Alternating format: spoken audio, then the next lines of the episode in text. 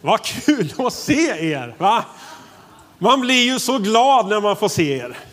Va? Ni riktigt lyser och alla nästan gör det. Jag ska göra mitt bästa för att predika dig glad idag också. Det är ju det som är min eh, uppgift, eller delar av det. va? Att ändå få, få dig att eh, gå härifrån med en upplyft blick och lite leende på läpparna och allt det där. Ja, vilken söndag. Va? Jag är lite ringrostig känner jag. Det var ett tag sedan jag predikade, men jag, ska, jag, ska, jag kommer alldeles strax igång. Det gör jag. 1924 så var det två bröder. Det var Adolf och Rudolf Dassler. Har ni hört talas om dem? Det finns alltid någon. Jo då, det finns några, några som har gjort det. Eh, de startade en gemensam skofabrik under namnet Min fru älskar när jag tar lite tyska fraser hemma ibland. Eh, Gebrüder Dassler Skofabrik. Bröderna Dasslers skofabrik. Eh, Adolf, eller Adi som han kallades då, han hade i flera år experimenterat med att liksom ta fram och tillverka sportskor. Eh, och han klippte och han klistrade och han sydde ihop av material som hade blivit över från första världskriget. Det var liksom läderremmarna från de här stålhjälmarna, det var brödväskor och så lyckades han med, med de här medlen eh, plocka fram då eh, sportskor helt enkelt. Eh, och de fick helt liksom, nytt liv då i Adis verkstad. Skofabriken den växte sig liksom hela tiden större och Adi han skötte mycket av den tekniska utvecklingen. Och hans bror då, Rudolf, han hade hand om försäljningen. Eh, jag kommer till en poäng lite senare här. 1936, eh, det, då var inte ni med.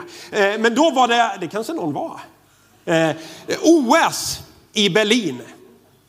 Det känner ni till ändå. Det kan ni vinka. Ja, ja, det åker några händer. Eh, OS i Berlin. Och Adi då, han passar på att visa upp de nyaste, de finaste sportskorna från amerikanske sprinten Jesse Owens, precis, längdhopparen och sprinten Jesse Owens. Och lyckades, när han visade upp de här, så kunde han övertyga honom att använda de här i OS. Eh, och det här blev ju liksom någon slags sensation. Med bröderna Dasslers skor på fötterna så tog Jesse Owens hem fyra OS-guld. Oh. Och det måste ju någonstans tänker jag vara en enorm utveckling för bröderna Dassler i allt det där. Och de här bröderna, eh, de jobbade tillsammans. Eh, och, men så gick tiden och så hände det som eh, ibland kan hända. De kom inte riktigt överens. En triger kom in och så gick de skilda vägar.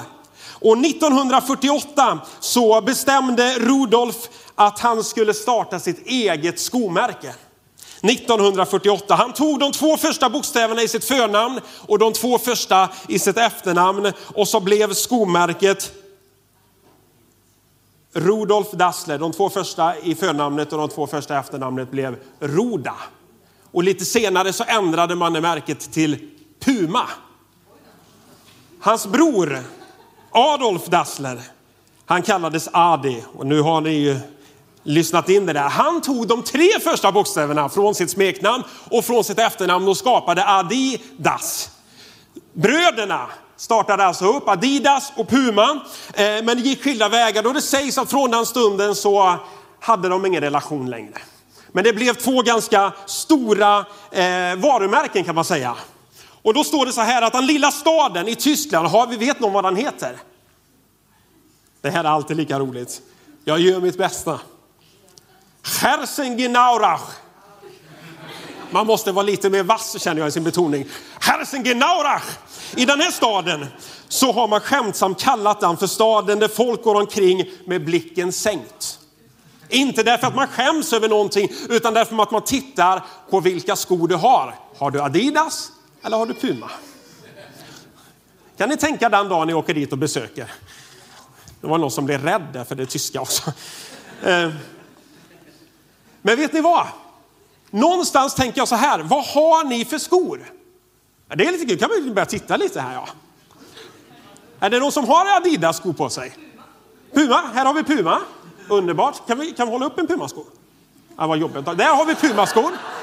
Har vi några Adidas-skor här inne? Är det ingen som har Adidas? Jo, här. Är högre. Underbart. Adidas. Vad har ni andra då?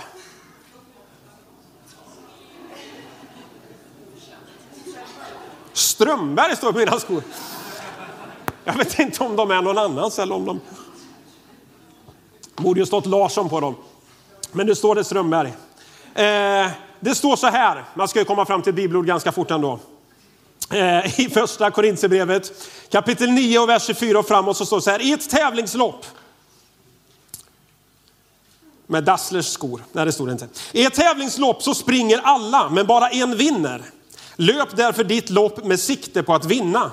Du kanske måste säga nej till mycket som kan hindra dig från att göra ditt bästa. En idrottsman tränar hårt bara för att vinna ett sineband eller en silverpokal. Men vi kämpar för en himmelsk lön som aldrig förlorar sitt värde. Därför springer jag hela loppet med målet för ögonen. Jag kämpar för att vinna. Jag är inte som en boxare som slår i luften. Jag leker inte. Jag kämpar med mig själv. Jag tränar hårt och tvingar min kropp att göra vad jag vill istället för vad den själv vill. Annars är jag rädd för att jag som utmanat andra att delta i tävlingen själv kommer till korta i det avgörande provet. Handbok för livet då. I ett tävlingslopp så springer alla, men bara en vinner. Löp därför ditt lopp med sikte på att vinna. I en annan översättning så börjar och så står det så här, tänk på löparna i en stor idrottstävling. Så att det är väldigt bibliskt det vi gör. Vi ska tänka på löparna, vi ska tänka på deras skor. Vi ska tänka på vilka de är. Det är vad Paulus säger, tänk på löparna i en stor idrottstävling. Och med dagens tema då, så vilka skor har du? Jag kommer snart komma in i det. Så handlar det inte i första hand om vilket märke du har på skorna, utan skor står för någonting annat. I Efesierbrevet kapitel 6 och vers 15 så står det så här, bär som skor på era fötter den beredskap som fridens evangelium ger. I handbok för livet så står det så här, som skor på era fötter ska ni sätta villighetens skor. Nej, som skor på era fötter ska ni sätta villigheten att sprida budskapet om att Gud har slutit fred med människorna. Som skor på era fötter ska ni sätta villigheten. Så vilka skor har du snärat på dig? Är det villighetens skor eller är det ovillighetens skor? Så skor visar på någonting annat. Skor visar ju på vad då? Din attityd, din inställning. Skor visar liksom, jag var tvungen att säga, beredskap talar man en hel del idag om på nytt. Men sen, vad, vad betyder beredskap för någonting? Beredskap bara handlar om att, att vara redo, att vara i ordning när det väl gäller. Och att sätta beredskap innebär att jag har ju liksom mina skor, jag är redo. För vad då? För att ta fridens evangelium ut till fler människor. Det är vad jag är kallad till, det är vad, vad liksom Gud har gett oss, att snöra på sig de där skorna. Varför då? Det är för att människor idag behöver höra att Gud är på deras sida.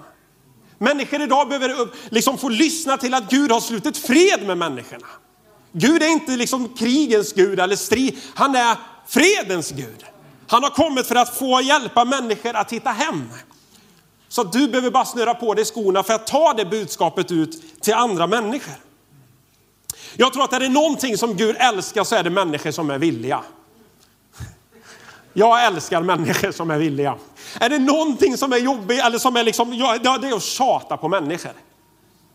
Det har ni aldrig upplevt, men jag, ibland kan det hända att jag får göra det hemma. Inte på Carro alltså, utan våra barn. Man liksom så här, den där villigheten att hjälpa till ibland, den är ju ofta enorm. Men det händer ibland att det är lite trögt. Att man, liksom, man kan fråga och man kan duka av och så är inte alltid villighetens skor med. Kan la du göra? Säger jag. Du, du då? Säger jag. Ja, du då? Ja, du då? Ja, nej, inte, så gör vi inte. Absolut inte. Eh, som pappa så tar jag ju givetvis och dukar av allting och ställer in i diskmaskinen någon gång. Eh, men jag tror att vi många gånger behöver liksom på med villighetens skor. Du vet, ett tag så, så bodde ju eh, Niklas och Caroline Hägglund uppe på eh, rätt sida stan. Amen. Come on youth pastor. Vi bor i Hentorp. Eh, han bodde ännu högre upp, eller de. Eh, det fanns så här, Niklas om någon hade, han har fortfarande, nu lät det som han hade, han har fortfarande villighetens skor på sig. Absolut, men det var lite enklare då. Det var ganska ofta ett tag som jag var ute och reste. Eh, jag vet inte, det kändes ett tag som att det var i alla fall ett par gånger i veckan eh, som jag sent på kvällen eh, eller tidigt på morgonen, eh, Niklas är ju uppe båda av dem, eh, hörde av mig och så sa jag så här, du mitt tåg går imorgon typ vid sju. Har du möjlighet att ta mig till stationen? Du vet, vi hade lite svårt med logistiken eh, och jag var inte alltid, hade inte själv villighetens skor att springa ner till stationen då. Utan tänkte jag, Niklas han och så visste man aldrig vilken bil det var utan man fick alltid fråga. För Niklas byter ju bil också, typ varannan vecka. Eh, så bara, vilken bil är det som kommer? Fick man vänta då. Eh, men så kom han alltid. Var är han någonstans? Där borta sitter Eh, men han kom alltid och, det var det liksom i stort sett aldrig jag fick ett nej. Utan jag bara frågade så här, har du möjlighet idag? Absolut, jag är där den här tiden. Och så ska vi ta med oss Ebba också, så ska vi skjutsa henne och så ska vi liksom köpa wienerbröd. Nej, ska vi inte göra. Men du vet, det var en rad grejer ibland, men han var alltid villig. Och jag bara älskar den här attityden. Att ha på sig villighetens skor. Det var därför jag frågade honom hela tiden. Och han sa nej någon gång tror jag. Jag vet faktiskt aldrig om du sa nej. Det finns en annan som också alltid i stort sett säger ja. Han heter ju Håkan. Jag vet inte om ni har träffat honom. Väldigt fin kille. Eh, ett tag så jobbade jag också för Håkan och där, då fick jag lära mig att man säger ju aldrig nej. Spelar ingen roll vilket företag privatperson som ringer och frågar, så kan ni komma och hjälpa oss? Jajamän. Det gör vi och när man har sagt det, då behöver man bara lösa själva logistiken kring det där. Eh, och det är underbart. Och därför så frågar jag ofta Håkan också. Eh, för att han har villighetens sko på sig. Det innebär ju faktiskt inte, att ha villighetens sko, det är inte alltid att man säger ja, det kan vara att man säger nej också. Men jag älskar den där attityden. Och jag älskar människor som vill någonting och som är beredda på att faktiskt ta evangeliet ut. Eh, och när Jesus vandrade här på jorden, vi ska, ni ska få ta er bibel eh, och slå upp Matteus. Matteus kapitel 4. Eh, och så från vers 18. Eh, så ska vi titta, du vet, villighet, det här är, visst det här är bra va? Ja, Guds ord är ju bra så att det är ju inte eh, så. Eh, I Matteus kapitel, nu är jag ju Markus. Nu ska vi se Matteus kapitel 4. Eh, Matteus kapitel 4 och vers 18 så står det så här, när Jesus eh, vandrade längs Galileiska sjön så såg han två bröder. Det var Simon som kallas Petrus och så hans bror Andreas. De stod och kastade ut nät i sjön, för de var fiskare. Jag tycker det är väldigt skönt att just det där slutet är med, att de var fiskare. Så att de inte bara stod och kastade ut nät i sjön. för de var ju fiskare. Tänk om den inte hade varit med.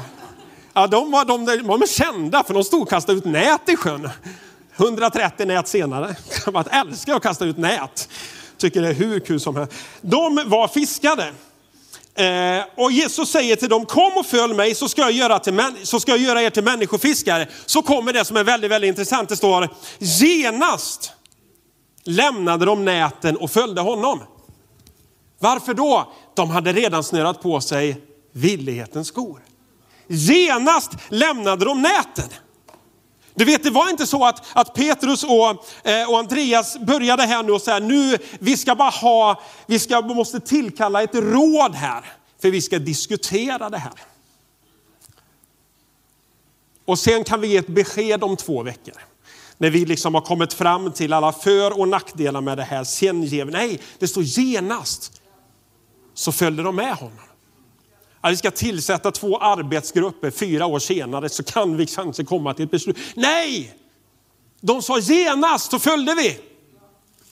Nu behöver, alltså jag vet att man kan missförstå mig och säga jag raljerar lite, det är ingen fara.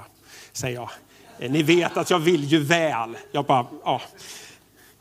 Ni ser så glada ut. Eh, genast följde de, lämnade de näten och följde honom.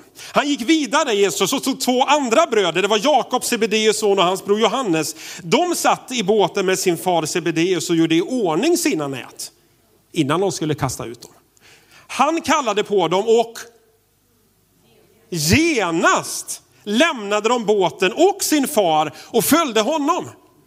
Är ni med? Vet du, det här, Jesus måste ha älskat det här.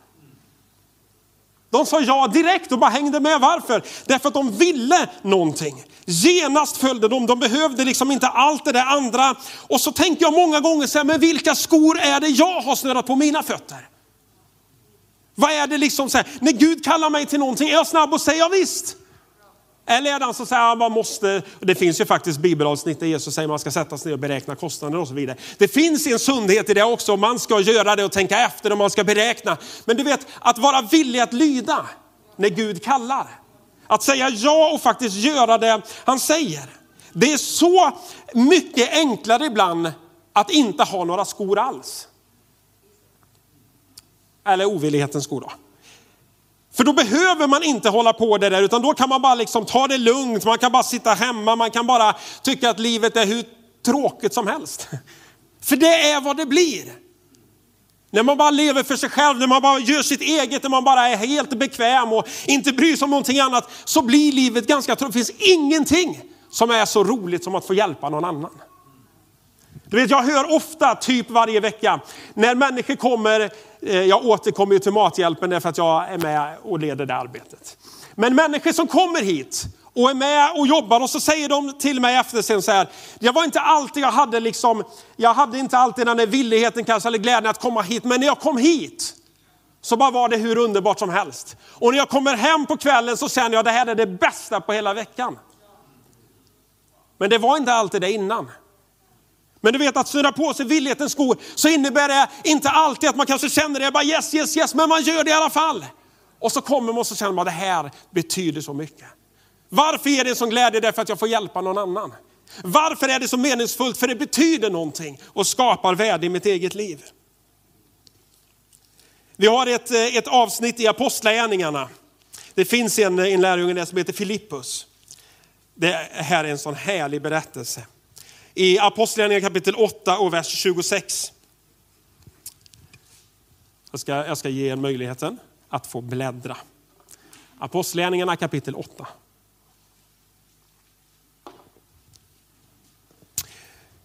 Är ni redo? Har ni era biblar med er? Jag ser. Så här, det lyser och det är sådana här också. Inga skriftrullar? Nej, inga skriftrullar.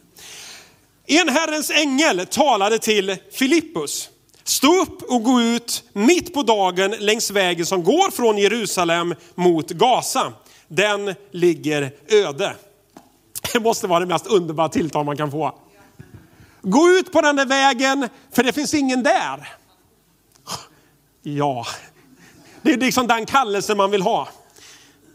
Du får åka till dem där ingen är. Yes, den tar jag. Jag älskar tystnad. Den ligger öde. Det är liksom så här, nej nu ska jag inte festen ta. Det, Filippus reste sig och gick. Väldigt fint att han meningen med också. Filippus hade på sig vad då? Villighetens skor. Jag tror att Gud hade kunnat säga i stort sett vad som helst. Och Filippus sa, här är jag, jag tar det. Så han säger, en Herrens ängel kom till Filip, det är också det är en Herrens ängel. Stå upp och gå ut mitt på dagen längs vägen som går från Jerusalem mot Gaza, den ligger öde. Filippus reste sig och gick. Och så när han är där, och ja, man vet ju inte hur länge han är där. Den är ju öde. Här är jag. Väldigt kul det är att vara här. Det är ju ingen annan här. Älskar att vara här när ingen annan är här. Så är han där och så står det så här, då kom en etiopisk hovman som var eunuck och ansvarig för hela skattkammaren och så vidare. Och så vidare. Och så står det i vers 29, då sade anden till Filippus. Du vet, det handlar hela tiden om att lyssna. Det handlar hela tiden om att när man lyssnar och så gör man det, då fortsätter Gud att tala. Det är bara väldigt intressant. Ibland tänker man, han sa en gång och så gjorde jag ingenting och han pratade ingenting mer. Nej, så är det ju också. Vi behöver göra det han kallar oss till. Och när vi gör det, då får vi... Han kunde ju ha väntat sig, men varför ska jag gå till en väg som är öde? När du har sagt det, då kommer jag åka till den där vägen. Nej! Han räckte att Herrens ängel sa, åk ut till vägen som är öde. Han tog sig till vägen som är öde när han är på den där vägen. Då kommer nästa tilltal. Är ni med? Väldigt intressant. Och det tänker jag också många gånger på mitt eget liv, att Gud säger någonting och sen säger ah, alltså jag vet inte så mycket så jag väntar lite tills jag vet lite mer. Och så kommer det ibland inte någonting mer. För att vi behöver vara lite snabbare ibland att lyda det Gud kallar oss till. Lite snabbare på att ta ett steg till och säga, okej okay, jag gör det du kallar mig till, vad är nästa steg? Och jag kan säga, att jag har gjort grejer som säkert har varit väldigt märkligt, för det kom aldrig något andra steg. Kanske hörde jag ingenting heller. Och jag tror att ibland så måste man våga, det är inte så farligt. Om man upplever att Gud säger, Gud säger du ska fram till den och säga det där och så gör man det och så blev det helt fel, så blev det helt fel. Och det var ingenting mer som hände. Men tänk om det där istället var helt rätt. Och det förändrar hela den människans liv. Så ibland så tror jag att vi behöver bjuda på oss själva, vi behöver våga ta de här stegen, vi behöver träna oss i att lyssna och lyda. Det är två väldigt bra grejer. Lyssna och lyda. Lyssna och lyda. Då sade anden till Filippus, gå fram till vagnen och håll dig nära den. Det, det är också så här, vad här vad, vilken grej. Han är mitt ute där det ingen ska komma och så kommer en vagn med en etiopisk hovman och så håll dig nära den. Vad gött att gå lite vid sidan sådär. Det är nog ingen som ser mig, jag håller mig väldigt nära. Varför då säga, vad händer om de ser dig? Jag har inte en aning, men jag håller mig väldigt nära. Va? Det är som liksom så här, gå ut och ställ dig på vägen till Varola. Okej, okay. ja det kommer ingen där. Nej. Och så när man är där och så bara, det kommer en cyklist. Du springer bakom. Ja, väldigt nära. Mm. Och så undrar man bara, vad gör du? Håller mig nära, väldigt nära. Jag väntar på nästa tilltal. Och så Filippus, vad gjorde han? Han skyndade sig fram. Än en gång, genast, han skyndade sig fram. Håll dig nära, ja, visst. Riktigt nära är jag. Väldigt nära vagnen. Och så han är så nära så han, han lyssnar, han hör vad de säger. Visst är det så? Filippus skyndade fram och när han hörde honom läsa profeten Jesaja, han kunde ju blivit kränkt den här killen. Hör du vad jag läser? Så det är ingen som har frågat att du ska vara med här. Han var så nära att han hörde honom läsa och då står det så här att, att, att han frågar honom, förstår du vad du läser? Och mannen säger, hur ska jag kunna förstå? Och så hoppar han upp i vagnen. Och där och då så börjar han utifrån Jesaja förklara evangeliet om Jesus, fridens evangelium. Budskapet om att Gud har slutit fred med människorna. Så där och då sitter han med den etiopiske hovmannen, förklarar evangeliet om Jesus och när de nu färdades vägen fram så kommer det vatten. Och det är inte Filippus som frågar utan hovmannen säger, här finns vatten. Vad hindrar att jag blir döpt? Det är, så, det är så skönt när man själv inte behöver fråga människor, vill du bli döpt? Utan de kommer och säger, här är ju vatten, varför ska, va, vad är det som hindrar från att jag blir döpt? Amen. Det är väldigt bra. Så Filippus följde med honom ner i vattnet, döpte honom och upp så kommer de och så rycks han bort, står där Filippus. Har ni läst det? När de kom upp ur vattnet ryckte Herrens ande bort Filippus och hovmannen såg honom inte mer. Han fortsätter sin resa full av glädje. Du vet vilken grej. Och ibland har jag, jag vet inte om du har känt det, jag har tänkt många gånger vad härligt det vore att bli bortryckt. Alltså inte bara, inte vara chockad. Jag menar mer alltså, det, det hade på ett sätt också varit väldigt härligt att bli uppryckt, heter det. Inte bortryckt, uppryckt. Men jag menar att kunna förflytta sig. Vad gör det? Jättehärligt. Slippa flygtimmar ibland utan helt plötsligt bara, där var man i Etiopien. Nepal, underbar, inga flygtider. Direkt in bara. När, när händer det? När man lyssnar och lyder. Eller hur? När hände det Filippus? När han faktiskt gick ut på den öde marken eller öde vägen och bara lyssnade och lydde. Och helt plötsligt kom nästa tilltal, håll dig nära vagnen. Han höll sig nära vagnen. Och så bara tog han tillfället, hoppade upp, förklarade evangeliet och döpte honom och så blev han upp, bortryckt. Blev han bortryckt? Det står bortryckt va? Nej, ryckte Herrens ande bort Filippus. Ja, det är bibliskt som var bortryckt också. Man kan bli bortryckt, uppryckt, framryckt, bakryckt. Jag vet inte vad man kan bli. Ryckt kan man bli. Ryckt kan man inte säga. Nej, det lät, det lät jättekonstigt. Ryckt. Ja, ja okej. Okay. Amen, säger vi. Ja, ibland alltså. Men du vet, å andra sidan då, om du inte snurrar på dig de där villighetens skor. Det, det, går, det går bra eller? Ja, kan, kan inte vinka lite så här. Så, jättehärligt, kul. Det är så skönt när så spontana grejer kommer. Man blir så glad. Eh, andra sidan kan ju vara så här, om man snurrar på sig ovetens skor. Känner ni till någon som gjorde det? Jona, Är ni med? Herrens ande kallade ju Jona till att åka till Nineve och predika i en annan stad. Han ville absolut inte.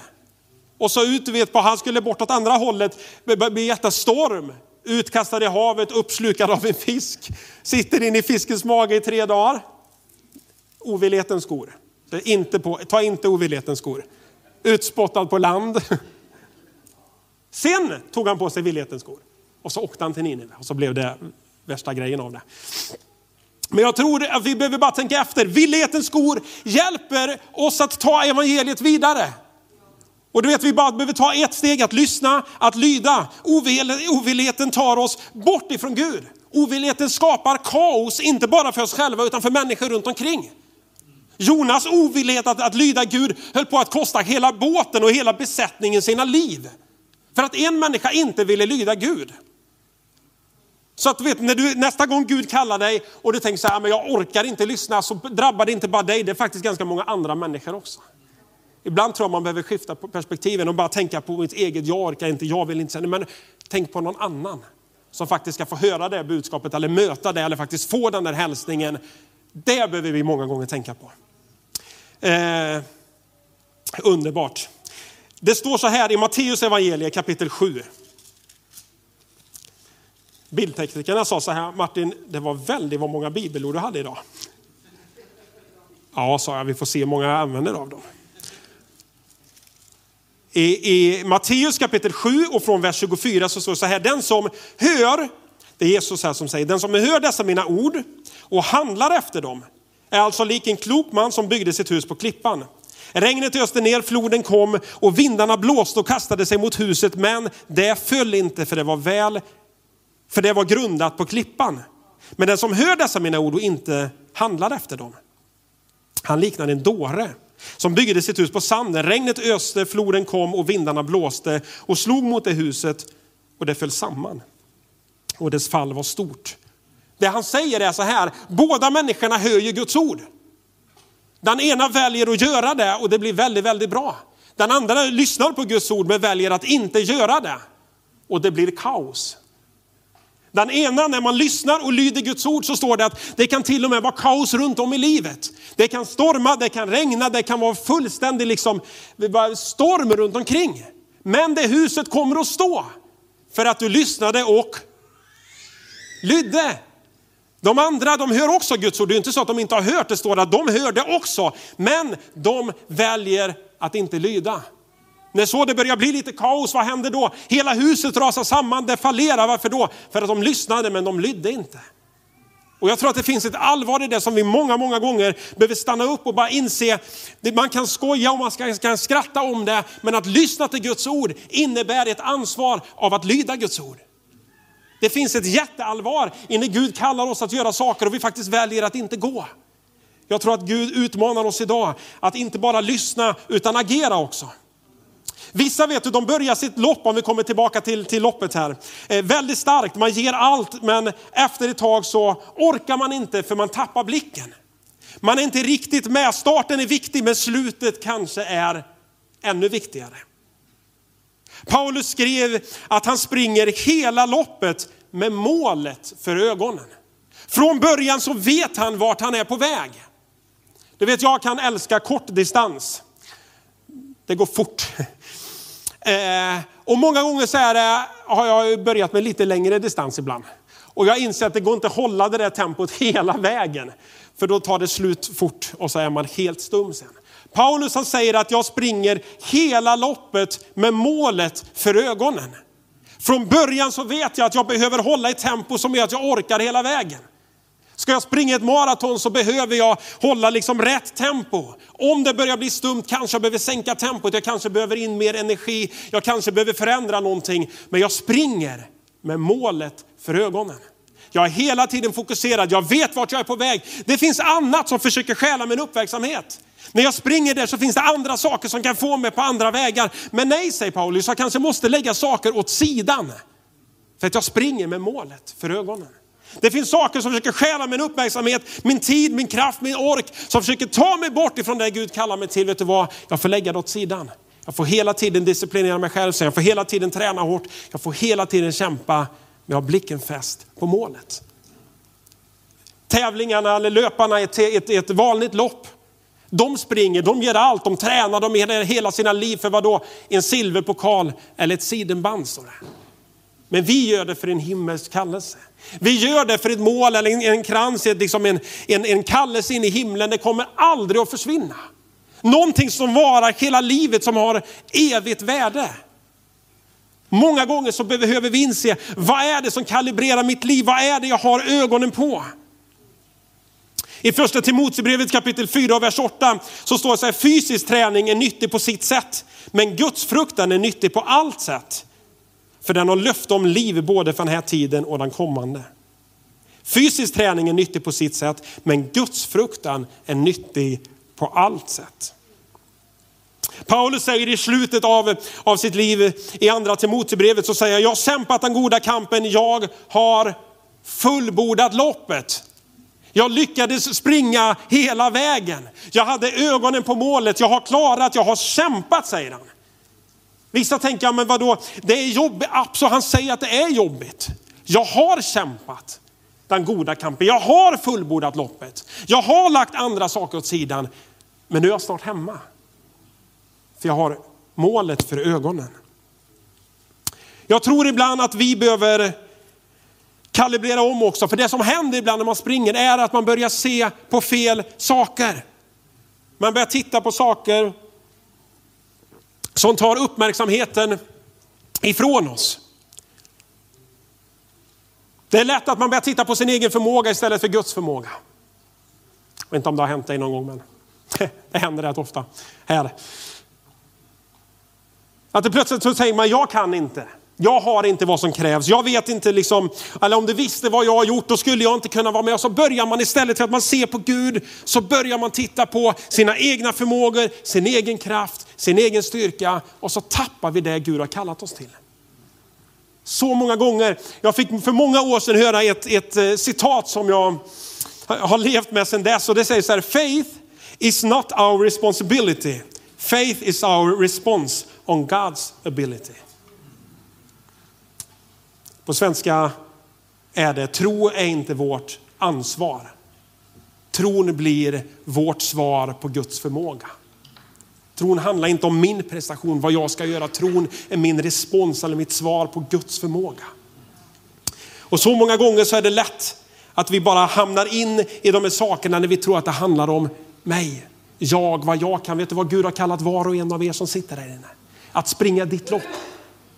Att bara förstå att Gud har lagt ner gåvor i var och en av er. För att du ska springa det lopp som Gud har kallat dig till. Men många gånger så kan man jämföra sig, du vet om du visste hur många gånger en kille som heter Martin Larsson har jämfört sig med en kille som heter Simon Holst. Och jag tänker, vad har jag att komma med? Så, här, så strukturerad, det är så mycket ordning, du vet, det är så påläst, det är så många grejer och så bara, ja men vad ska jag komma med? För jag har liksom tjänat Gud ihop i, jag vet inte, 20 år. Tror jag. Tills vi bara, eller vi, jag säger jag, insåg att han gör det han är kallad till. Jag gör det jag är kallad till. Och det blir väldigt bra ihop. Och jag tror att någonstans så är det så lätt att vi människor börjar jämföra oss med varandra. Jag är inte som han eller som henne. Och så kan någon tänka, du vet jag, jag reste ett tag med Eh, med en annan förkunnare som heter Mikael Alvén. Och han är på sitt sätt. Och jag vet få förkunnare utöver världen som är så duktig på att fånga människor som evangelist.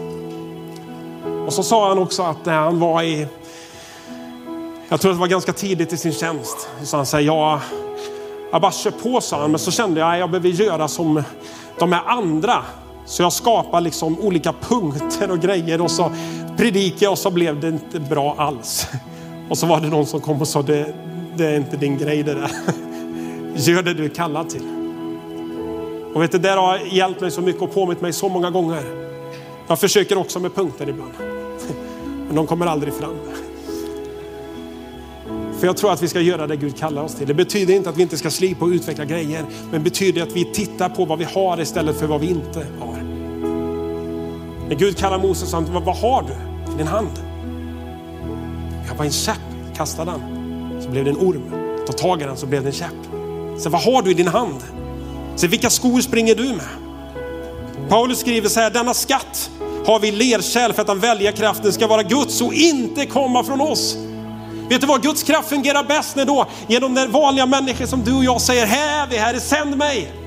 Jag snöar på mig villighetens skor och så inser jag att när jag säger till Gud, vet du vad? Min förmåga är väldigt liten, men din förmåga Gud, den är väldigt stor. Min tro handlar inte om vad jag kan göra, min tro handlar om vad Gud kan göra. Och när jag säger jag är villig Herre, sänd mig var helst du än vill, så är jag redo. Jag tror Gud längtar efter människor som snörar på sig villighetens skor. Paulus fortsätter och säger, vi riktar inte blicken mot det synliga utan mot det osynliga. Till det synliga är förgängligt, men det osynliga var då evigt. Hebreerbrevets författaren säger sen, det var en så stor sky, sky av vittnen omkring oss. Låt oss då lägga bort allt som, syn, eh, som tynger och särskilt synden som snärjer oss så hårt och löpa uthålligt i det lopp vi har framför oss. Och låt oss ha blicken fäst på Jesus. Trons upphovsman och fullkomnare. Vet du vad jag vill säga? Gud är på din sida, han vill använda dig, han har kallat dig och jag tror att det kanske är någon som behöver höra ibland. För vi tror att människor som är använda av Gud ibland är så stora, så heliga, så perfekta. Men när vi tittar i historien, vilka Gud har använt, så är det vanliga enkla människor. Människor som sa ja Herre, här är jag. Och jag älskar att titta på när Gud använde Mose, för Mose stammade. Men det gick bra. Abraham var för gammal. Kung David var för ung. Profeten Oseas fru var prostituerad. Gud lyckades i alla fall. Patriarken Jakob var en lögnare och David var förresten otrogen också med hustrun till soldat som han lät mörda. Det gick bra i alla fall. Kung Salomo var för rik, och Timoteus hade magsår och Lazarus var död. Det gick i alla fall. Profeten Jona flydde från Gud, Johannes döparen var högljudd och Moses syster Miriam gillade att skvallra. Men det var inga problem, för det gick i alla fall. Det var vanliga enkla människor som sa Herre, här är jag, använd mig. Gideon och Thomas tvivlade och profeten Jeremia var deprimerad och Elia var utbränd men prisat vara Herrens namn. Det gick i alla fall. Simson hade långt hår och Noa drack sig berusad är våra förebilder. Mose hade kort stubin och det hade Petrus med. Men Gud sa det går i alla fall. För det var villiga människor som med sina hjärtan sa använd mig. Ska vi ställa oss upp på våra fötter? Vet du vad, jag tror inte så här. I Guds rike finns det inga ursäkter. I Guds rike går inte att säga så här, jag platsar inte, för i Guds rike platsar alla. Och vi säger det så många gånger, men Gud kallar inte de kvalificerade, Gud kvalificerar dem han kallar. Gud utmanar dig idag. Hej, vad är de som säger jag vill ta på mig villighetens skor och göra det Gud kallar mig till? Jag är villig att inte bara lyssna utan också lyda. Jag är beredd att inte bara läsa Guds ord och lyssna. Jag är beredd att lyda. När han säger lägg händerna på din klasskompis som behöver möta Gud. Eller när han säger kanske du ska bjuda in din granne på en fika nästa vecka. Eller som är villig att ge det där leendet. Eller kanske gå fram till någon i kön på ICA och bara bjuda på den där matkassen eller göra någonting annat. Kanske att vi behöver fler människor som säger, jag vill snurra på mig villighetens skor. Jag vill vara beredd att inte bara lyssna på evangeliet, jag vill lyda också. Jag tror att Skövde behöver människor som inte bara lyssnar på evangeliet utan som lever evangeliet. Människor som är villiga att göra förändring. Här inne så sitter vi inte vet jag, 100-150 människor. Tänk om 150 människor skulle ut härifrån och säga nu tar vi evangeliet ut i Skövde. Du vet, nästa vecka utmanar vi varandra att inte bara lyssna utan också lyda. att göra någonting för någon annan, att berätta för någon annan, att be för någon annan, att lysa Jesus för någon annan, att komma med hopp till någon annan. Men det börjar alltid med våra hjärtan. När vi säger Herre, jag vill snöa på mig villighetens skor. Jag vill snöra av mig de där tråkiga ovillighetens, bekvämlighetens skor och så säger jag på mig villighetens skor. För Gud, nu vill jag vara med.